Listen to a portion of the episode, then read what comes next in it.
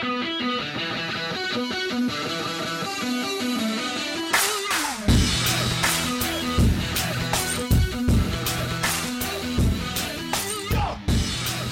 right, guys, welcome in to today's episode of the Southeast Hoops Podcast. It is Monday, November 12th, 2018. On today's episode of the podcast, uh, another mailbag where I answer all your questions uh, from Twitter. I put out the post this morning and decided to go ahead and give you guys some thoughts on those uh, after what was uh, a really fun week. As we know, of the uh, first week of college basketball season, there was a lot of great stuff that happened. Uh, a lot of great stuff in the SEC. Uh, if you want more information on that, if you want to read a lot about that, go over to southeasthoops.com. As you'll see, I'm doing uh, the regular notebook posts now with thoughts on every single game, plus previews for every game, predictions for every game, all the stuff you guys want. Uh, find it over at southeasthoops.com. But as for the podcast, uh, good mailbag questions, and we'll go ahead and answer some of those. I'm sure more will kind of start to filter in uh, throughout the day, but uh, we will go through those on future episodes of the podcast as well. But let's go ahead and get started here. Um, our first question comes from uh, Five on Five Hoops. That's at Five on Five Hoops on Twitter asks, uh, where do you see A&M finishing this year, and how quickly do or don't you see Tom Crean turning around Georgia? To start with A&M, uh, and I hate to kind of start on a negative note, but uh, I've seen A&M now. Th- those two games, they played Savannah State and they played UC Irvine. I said I wasn't surprised when they lost uh, the other night to, to Irvine at home because – when you looked at that game, when you kind of went through things, and I said in the preview, uh, it just th- these were two teams that felt pretty even. And with Admon Gilder, uh, Wendell Mitchell, both were still out for, for the Aggies, and it just felt like a game where Texas A&M didn't look particularly great against Savannah State. And even if that kind of style, sometimes it can give people problems, and we'll get to Georgia in a second on that because Georgia sure didn't have much trouble with it. But uh, for A&M, it just looks like a team that's still kind of trying to find its way. Uh, after last season, losing what they lost with Robert Williams, Tyler Davis, Tony Trocha Morelos, DJ Hogue. Uh, when you lose those guys, you're completely changing your style. And it's just that there's going to be times like this. And that's why when you watched that game the other night, they had a chance to, to win, but they just didn't make shots down the stretch. Irvine made more plays. And when that happens, you're going to find yourself in a situation where it's an upset. And I was kind of joking when I said, really, it didn't feel like a huge upset because UC Irvine is a pretty good team. And it's a team that feels like they can win the Big West and get back to the NCAA tournament.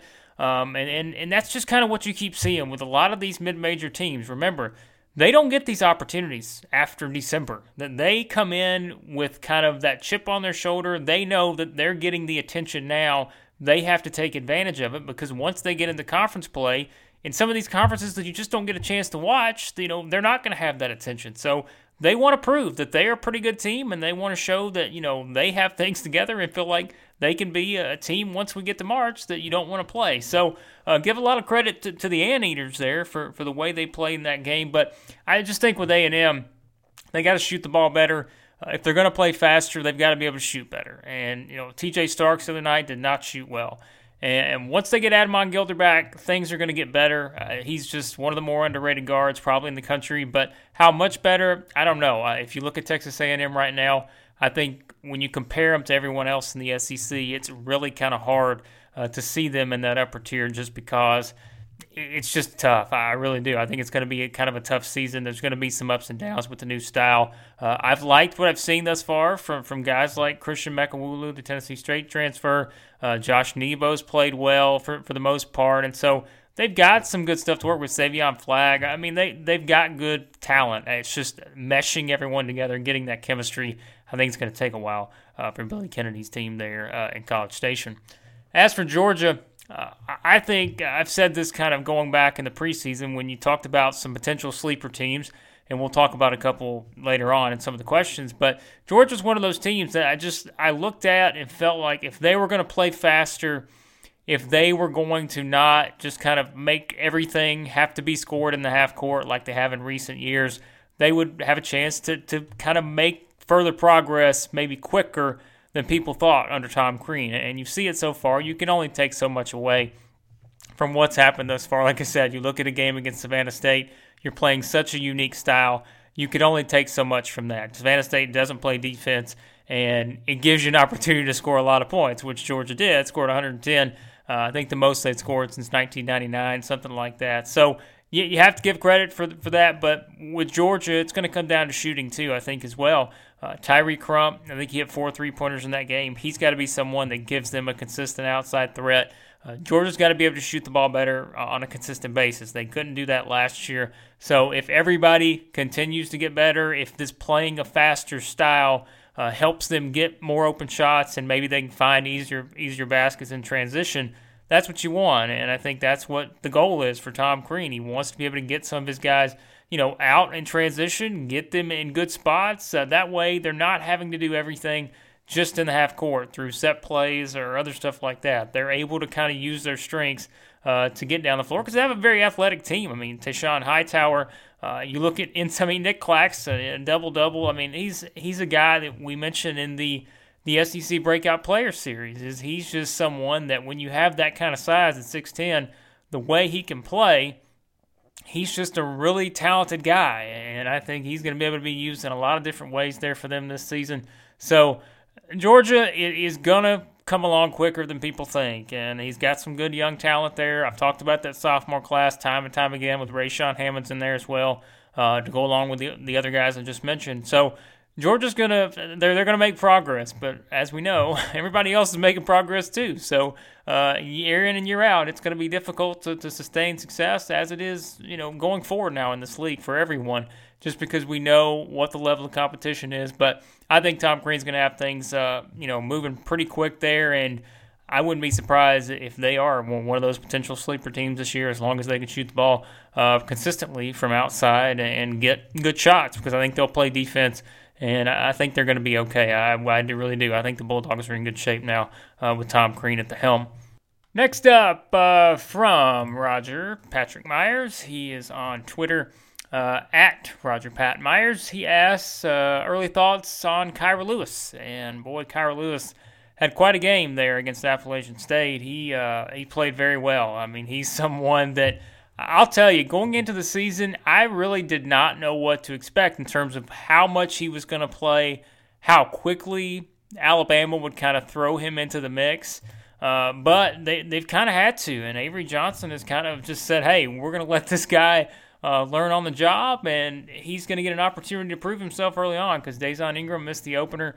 Uh, he came back uh, last night against uh, Appalachian State, but I'm telling you, you look at the way Kira Lewis plays, and I keep pointing out his age just because it's kind of crazy to think about. But I mean, he's 17 years old, and he doesn't turn 18 years old for what another five, six months, something like that. Um, and just the way he's playing, it's not just we know the skill set. I mean, the kid's got all the potential. He can score in so many different ways. Um, he he's just got some intangibles, and you love to see those kind of intangibles from someone that young where he's a good, you know, he's a good leader on the floor. He's a competitor.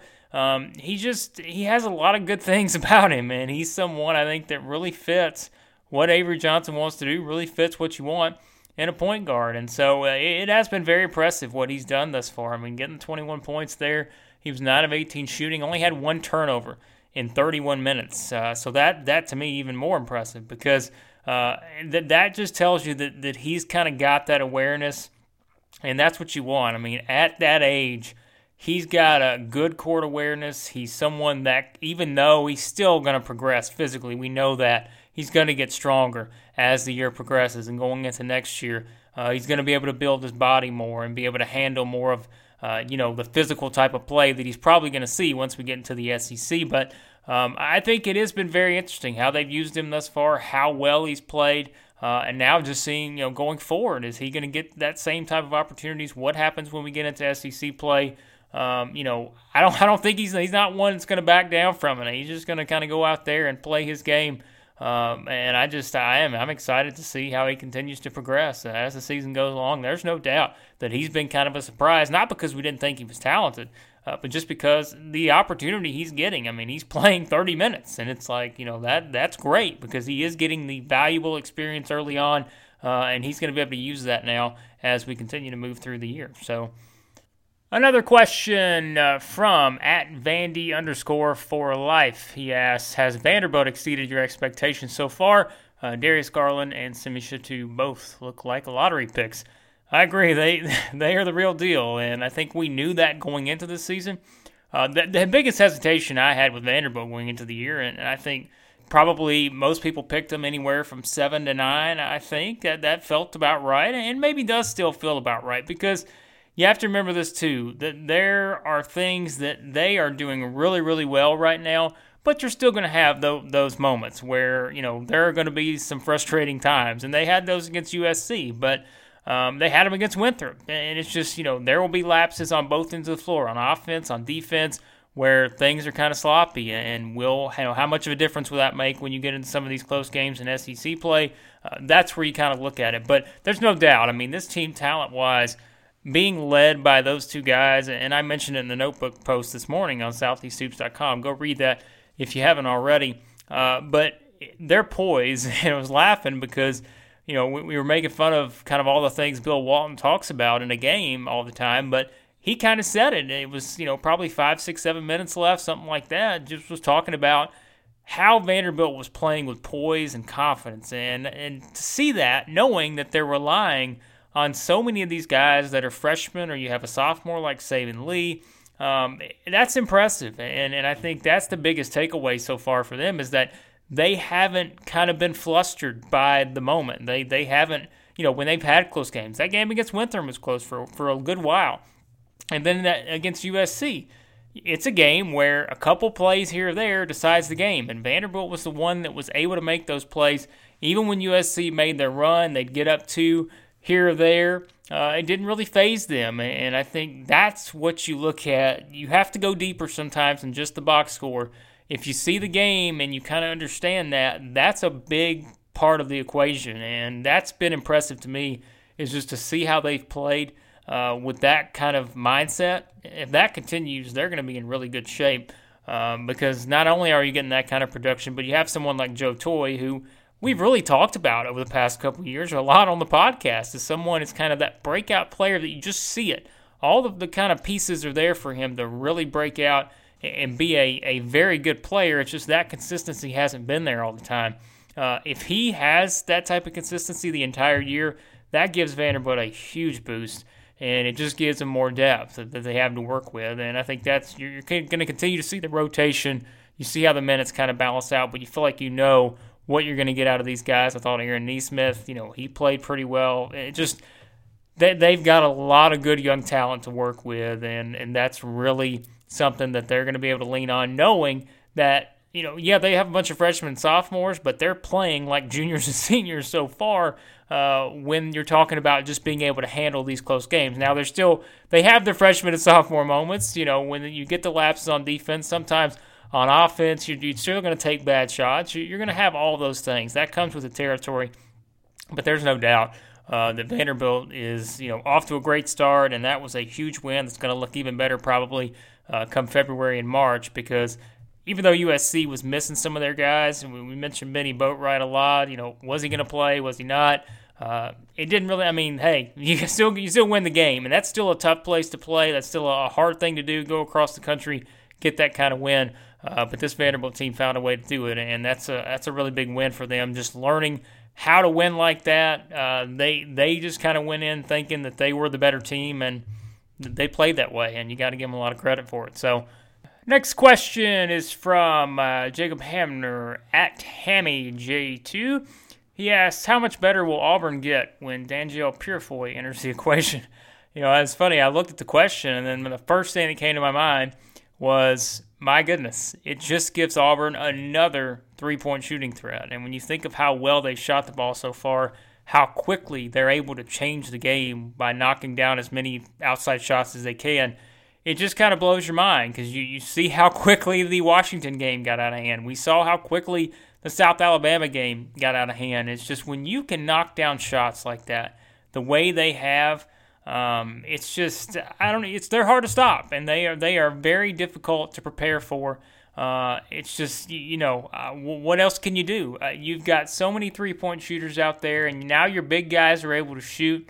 Um, it's just boy, uh, things just are so easy when you can do that. When you can knock down shots, things are are so much easier. And Auburn is able to do that. And Purifoy, you know, that's kind of the thing we've talked about the past couple years with him. It's just his ability to shoot.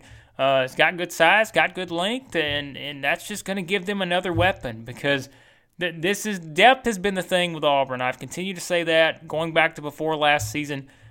I, I, thought they would be better than they were. You know, last year going into the season, a lot of people picked them. I don't remember where they were picked, but I felt like they were going to be better than, than where they were picked in, in the preseason. Uh, and it had a lot to do with the depth because they just have so many different players that can do things well. And Chuma Okeke is a perfect example. I mean, he's SEC Player of the Week this week, and it's like he was that breakout player. We talked about him in the series we said he has the, that versatility. He's, he's a guy who can step out and shoot, um, and that's what you're getting. You know, Anfernee McLemore, he can shoot. Your forwards are guys that can do all these different things, and I just think when Purifoy comes back, as well as the guards are playing, uh, as well as you got everybody else playing, Austin Wiley's back into the mix. It just adds another talented player uh, that can make shots and give you what you want. And so uh, just getting him back will, I think, and I really think a lot of people are forgetting that. I think there are people probably on the national level that forget that he's not even playing yet. And, that, and that's just kind of shows you what the potential is for this Auburn team uh, and why they can get to a Final Four because uh, this makeup. It's just that they are so talented and they're so fun to watch. There's no doubt they're one of the most entertaining teams in college basketball right now. And to follow up on that with the next question from the mailbag, uh, also about Auburn, it's from uh, at Jason underscore of underscore five. He asks, does Auburn have a legitimate shot at beating Duke? Which is assuming that Auburn beats Xavier. Yeah, that's that's always the thing. You, you look ahead at all these matchups, and as we know, uh, these tournament games uh, can be kind of unpredictable. But th- there's no doubt Auburn. You know, you feel like Auburn's a better team right now than Xavier, and they have to go in and they have to be able to beat Xavier first because uh, you don't want to overlook that because Xavier's, you know, yeah, they've got a new coach in Travis Steele, but they're still a team that can has talent and a team that can beat you. So you don't want to overlook that, and you don't. I don't really anticipate that happening, knowing the way Bruce Pearl prepares his team. Uh, they're going to have their mind on Xavier, and they're not going to be looking ahead to that potential matchup with Duke. Uh, which won't matter if San Diego State were to pull off the upset or something like that. But let's assume that both teams advance and play each other. Uh, it goes back to what I just said in the other question. Does Auburn have a legitimate sh- shot at, at, beating Duke? Yes, just because of how well they shoot the ball. And Auburn's got a chance to beat anybody in the country when you shoot the way that they can shoot. If they get rolling, we saw it from Washington. It's just so hard to stop. You had a top 25 a matchup between two top 25 teams.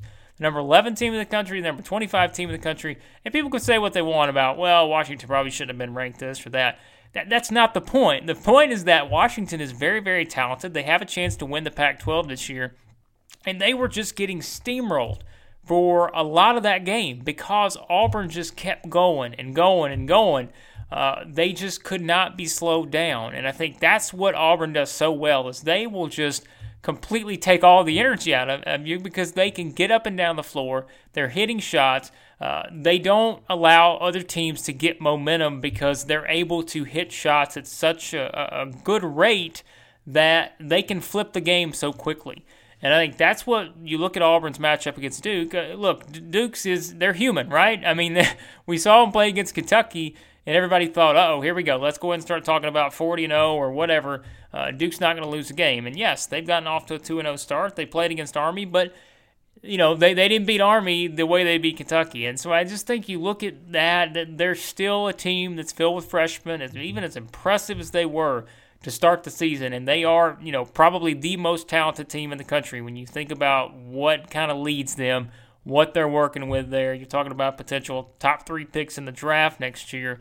Uh, that's a good thing to have, and there's no doubt that it will be a big challenge for Auburn if that matchup happens. Uh, but I just, again, it goes back to the shooting if they if Auburn shoots the way they can shoot, they take the same kind of shots, they get the open looks. I don't think you can count out a team like Auburn against anyone just because of, of that three three point shot, and that could be the great equalizer. Uh, even if you're not able to match up against some of those other guys, which you know I don't necessarily think it's going to be that huge of a disadvantage because you, you have so many athletic players on Auburn. You've got a, got a, a lot of good length. You've got that depth too. So if you get guys in foul trouble, you feel like you're okay. Uh, so that that is no doubt. I hope. I think everyone hopes that matchup happens. You just want to see how those two teams play against each other because uh, that could be one of the more entertaining games of the year. Just knowing the style of play and, and knowing who's on the floor uh, for both teams. So we'll see if that's what we get uh, when the Maui Invitational rolls around here soon. And the uh, final question for this edition of the mailbag it comes from uh, at VU Commodore. He asks, uh, "One week in the books. Has your one through fourteen projections uh, changed at all? If so, what is the new order?" Uh, I don't know, you know, how much I would change from the first week. Uh, I just, I would probably more look at it and say these teams were impressive. These teams were maybe a little further behind than I thought they'd be. Uh, if you start with the latter part, you know, South Carolina losing at home to Stony Brook, and then they really didn't play well against USC Upstate in that first game. Then you kind of add that to the fact that they lost to, to Augusta in the exhibition. I just, South Carolina was that team, and I mentioned on a couple podcasts, several podcasts ago now, I said they could maybe be a potential sleeper, just knowing you know how they play defense and knowing what's possible from Chris Silva, but that they've still got ways to go, and we saw that in that game against Stony Brook. It's just if Silva's not on the floor, if he's in foul trouble, I don't know what South Carolina does, and that's a problem uh, because he's he's going to get in foul trouble, and we unfortunately that was kind of a trend what you saw last year sometimes, um, and it's just going to happen. It's the nature of the game. You've got a big guy like that who's so effective at blocking shots and defending, you know, the reigning defensive player of the year in the SEC, that he's going to get in foul trouble sometimes. But that really, they can't afford that because I don't know what they do if that happens. And so uh, South Carolina's a team that you know probably just they've got ways to go. I mentioned Texas A&M earlier; they're they're still certainly a work in progress. Um, Arkansas is probably one of those that just in, again, I always like to repeat this. We're talking about a very, very small sample size here. Some of these teams have only played one game, some have played two. Uh, so you can, I'm not going to completely overreact one way or the other uh, for any of that because I just think that's silly. You need a much larger sample size uh, to be able to say, okay, well, after one game, I thought, you know, this team was going to be this far down, but now they could be, you know, here. It's just, it's really hard to do.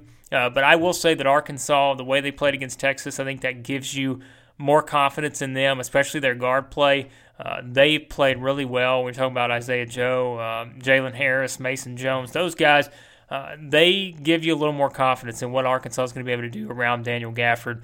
I thought that, you know, they, they feel like it's a game they should have won, and they play UC Davis tonight. Uh, that's a very experienced team out of the Big West, but Arkansas, I think, is going to really be able to get a lot of second chance opportunities. And, and, you know, Daniel Gafford, he is what he is. I mean, he's, he's so exciting to watch. Uh, but Arkansas is a team that's probably, you know, moving up in my eyes from just one game. Like I said, I don't want to say they're going to move them up 15 spots or, you know, anything like that crazy. But they're, they're a team you feel a little more confident about. I mentioned Vanderbilt. You know, just seeing the, the way these freshmen play, they're certainly a team uh, that's on the rise. There's no doubt. And then when you just look at the top tier of the SEC, I know a lot of people are going to look at Kentucky and say, well, look how they got beat against Duke. They struggled against Southern Illinois. Um, Southern Illinois, not a bad basketball team. Uh, but yeah, you look at Kentucky. Are, they the clear-cut SEC champion? They're not.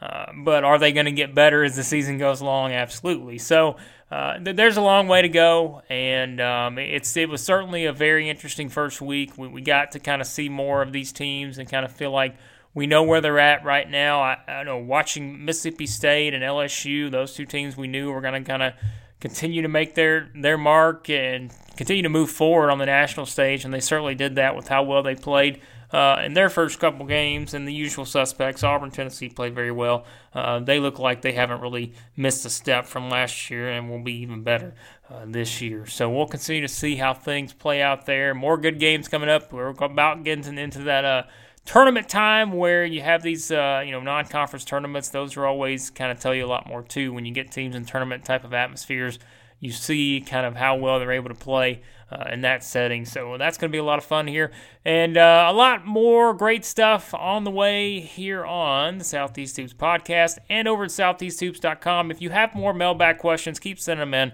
we'll just do these uh, on, on different episodes as we go throughout the week Uh, but plenty of written stuff, like I mentioned earlier, is now up over at southeasthoops.com. I said it on Twitter for those who missed it. We are now doing game previews for every single SEC game, and uh, that's where you'll be able to find all my predictions now. Plus, I'm putting them inside the uh, the notebook pieces as well. With uh, everybody, it's, kind of started to ask me to do more uh, against the spread, over under stuff. So we're gonna we're gonna try that out for a little while. I, I'm telling you guys, don't don't go out and spend all your money on my picks for that because uh, I think you would be silly uh, to do that because my picks have always been simply straight up winners. Uh, and so don't don't go too crazy with that. We're gonna do that for uh, just fun, just to kind of see how well we do. Uh, so we'll have uh, some fun with that and see what happens. But um, go over to southeasthoops.com, find all the written stuff there, and of course, subscribe to the podcast. Just go over to iTunes, search for Southeast Hoops. That way, you don't miss any of these coming up. Uh, we've got two interviews lined up for this week as of right now. I think they're ones uh, you're really going to enjoy, and we'll continue to add more as well as we go throughout uh, this fun season. Just uh, so much great stuff so far. You guys can hear it in my voice. The excitement is there. Uh, that's because we've had some great basketball thus far, and we'll continue to have it as we go throughout the 2018 19 season. So, uh, thanks as always for listening, and we will talk to you guys next time.